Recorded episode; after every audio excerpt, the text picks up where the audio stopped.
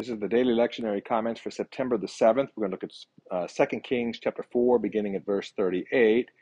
We see Elisha taking care of the prophets of the Lord, and we are introduced to Naaman, a Gentile, to whom Elisha reaches out uh, in mercy. We're also going to look at Ephesians chapter 6, where Paul speaks about spiritual warfare. All right, 2 Kings chapter 4, beginning at verse 38 you got to understand that the general context that we've been talking about. We're in the north, in the, in the northern rebellious uh, uh, tribes. So these, these are the, the, these are the tribes that are not remaining loyal to the house of David. Their king is a um, uh, uh an adversarial king to the house of David. And Elisha is a prophet of the Lord, which means he's in the minority in the north. We see a couple of examples of Elisha as a prophet of the Lord, minority in the north, taking care of the other prophets of the Lord who are in the north, who are also minorities. This is a time of famine, so we have a couple of instances where uh, we see that Elisha is taking care of his fellow prophets of the Lord. Not unlike how he took care of the widows and things like that. Uh, that while apostate um, uh, Israel continues to follow after the sin of Jeroboam and continues to follow their own rival uh, religions and their own rival prophets and their own rival uh, temples uh, behind the scenes, God is quietly taking care of those who are faithful to Him. So, in the first instance, we have a famine. Uh, a, a stew is prepared. This be a lot of food, by the way, because we have a lot of men here who are going to be eating and the, the, the stew essentially gets accidentally poisoned. And when, uh, when they begin to taste the stew, uh, the, the, the, the prophets, some, one or more of them began to realize there's something wrong with this. We can't eat this. They say that there's death in that pot. What, what they mean is that it's poison, it'll kill us. Some poisonous uh, uh, herbs or fruit or something uh, was gathered from the, from the woods and put in there inadvertently. But we see that Elisha, just like he he healed the toxic water in the village uh, a couple of lessons ago, now and today he essentially heals this pot of stew, saves all that food so that the men could eat. And then we have a situation where, kind of uh, similar to how Jesus fed the 5,000 and the 4,000 and a few loaves and fishes, uh, we have a gift that is brought uh, to Elijah of some loaves and flour and uh, and he tells uh, he tells the givers of the gift to set it before the men of God. There's not nearly enough to feed them, but like with the oil and the widow, um, it, it, never runs out. Like with the widow of Zarephath, the, the flour never runs out. And here we have the food never runs out, and the prophets of the Lord are taken care of in the midst of shall we say, enemy territory. So those are the first two uh, little miracles here. The third, we're set up for a miracle. We haven't got to it yet, but we meet Naaman. Naaman is a commander, a Syrian commander. Um, Syrian is a Gentile, so he is not of Israel or Judah, but uh, he's heard through the grapevine. He has leprosy, and he's heard through the grapevine that that he can be healed. Uh, a, a, former uh, uh, Israelite who'd been captured, a young lady, tells him about a prophet in Israel who can heal him. And so Naaman goes uh, to the, the, the king of Israel. He goes to the king of Israel because he naturally assumes that whatever prophet can do such a thing must somehow or another be in, in good stead with the king. Sort of like how the Magi went to uh, Jerusalem and Herod when they wanted to see the Christ. And what they found out actually is they actually went to his enemy. Um, and so the king receives Naaman, but he thinks that it's a trick, uh, and uh, and he has no way of of healing this this uh, this man. But uh, it turns out Elisha hears about this, and Elisha says, "Come and send Naaman to me." This is a real slap against the king because uh, essentially Elisha says, uh, "Send Naaman to me so that he may know that there is a prophet in Israel," um, which is ironic because Israel's king did not know that there was a prophet in Israel, because it turns out that the king of Israel, uh, uh, is uh, actually adversarial and antagonistic to uh, uh, to the prophet of the Lord. At any rate, so that uh, that finishes uh, for um, Second Kings. Tomorrow we're going to learn what happens with Naaman, uh, an interesting story to which Jesus alludes uh, in uh, in Matthew, uh, excuse me, in Luke chapter four. All right, Ephesians chapter six. First, Paul deals with the issue of parents and children. Um, when we talked about this a long time ago, we talked about the, the nature of the fourth commandment uh, that commands uh, obedience to honor one's father and mother. And, and Paul alludes to that here and says and orders children to obey your parents in the Lord. And then he cites the, this uh, the fourth commandment, honor your father and mother.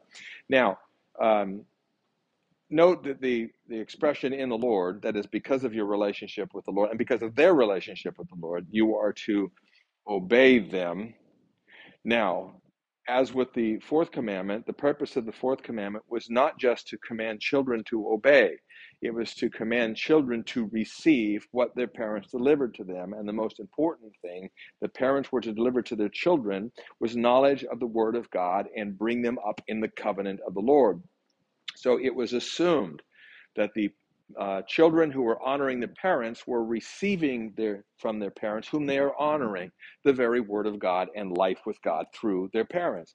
That is exactly what Paul is getting at here. That's why he begins by saying, Children, obey your parents in the Lord, cites the fourth commandment, and then he says, Fathers, bring up your children in the discipline and instruction of the Lord. So, in other words, um, children are commanded to receive the wisdom of God from their parents, and the parents are commanded to deliver the wisdom of God from the Lord to their children.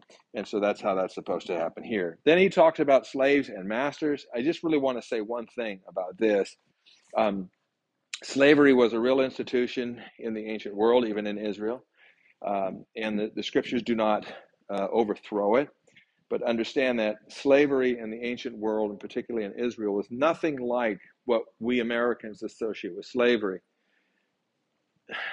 Slavery in the ancient world usually was because of debt or it was because you were a prisoner of war and it was an act of mercy. You would be killed, or we could take you as prisoner. Which do you prefer? Think about the young lady in in uh, uh, the Naaman story who, said, "I know somebody uh, in my land where I was taken. She was a prisoner of war and had become a slave uh, in in Naaman's household, and that's why she was there." Now, uh, sometimes you would have individuals who would who would agree to be a permanent slave, but what you did not have is a whole class of people who were permanent slaves, and it was not racial. So there was there, there's no race that was just considered to be permanently a slave or even temporarily a slave on the basis of race. Race just doesn't enter into the picture in Scripture anywhere. Ethnicity oftentimes does, but not race. At any rate, uh, there is no such thing as one person owning forever and always another person and their children and their children's children, and this is just the way it's going to be.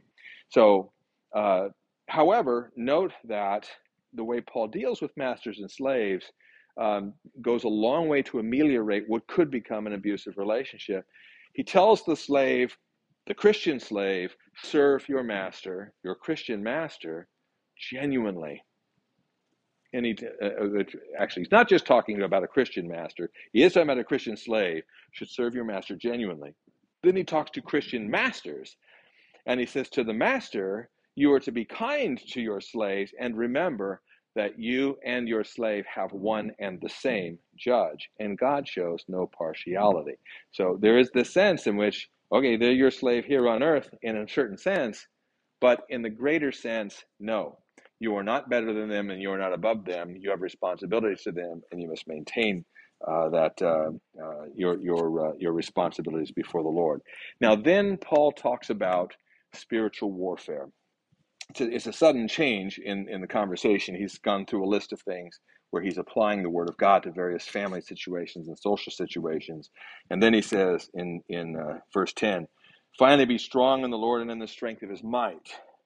Put on the whole armor of God that you may be able to stand against the schemes of the devil. For we do not wrestle against flesh and blood, but against rulers, against the authorities, against the cosmic powers over this present darkness, against spiritual forces of evil in the heavenly places. Now, this we must all understand, we Christians, that the nature of the fight, the kingdom coming into the world and the fight, is not a fight of flesh and blood. That what is really behind all of this are spiritual forces and spiritual powers, and we must fight them with spiritual power. Paul talks about the various ways in which a Christian ought to arm themselves with, with faith, for example, and and and um, likewise. But but the one thing that he says uh, in this whole uh, armor of God uh, that he describes um, is is the sword. The sword is an offensive weapon that a soldier uses to attack, and in this case, for the Christian, the offensive weapon that we have we use to attack is the word of god. All the other things that he describes are defensive. It's to protect us against the devil and his schemes. But the word of god is not only defensive but it is also offensive. It rescues people from the hands of the devil and drives the devil away. Resist the devil and he will flee from you the scripture says. And the word of god is very powerful in this regard.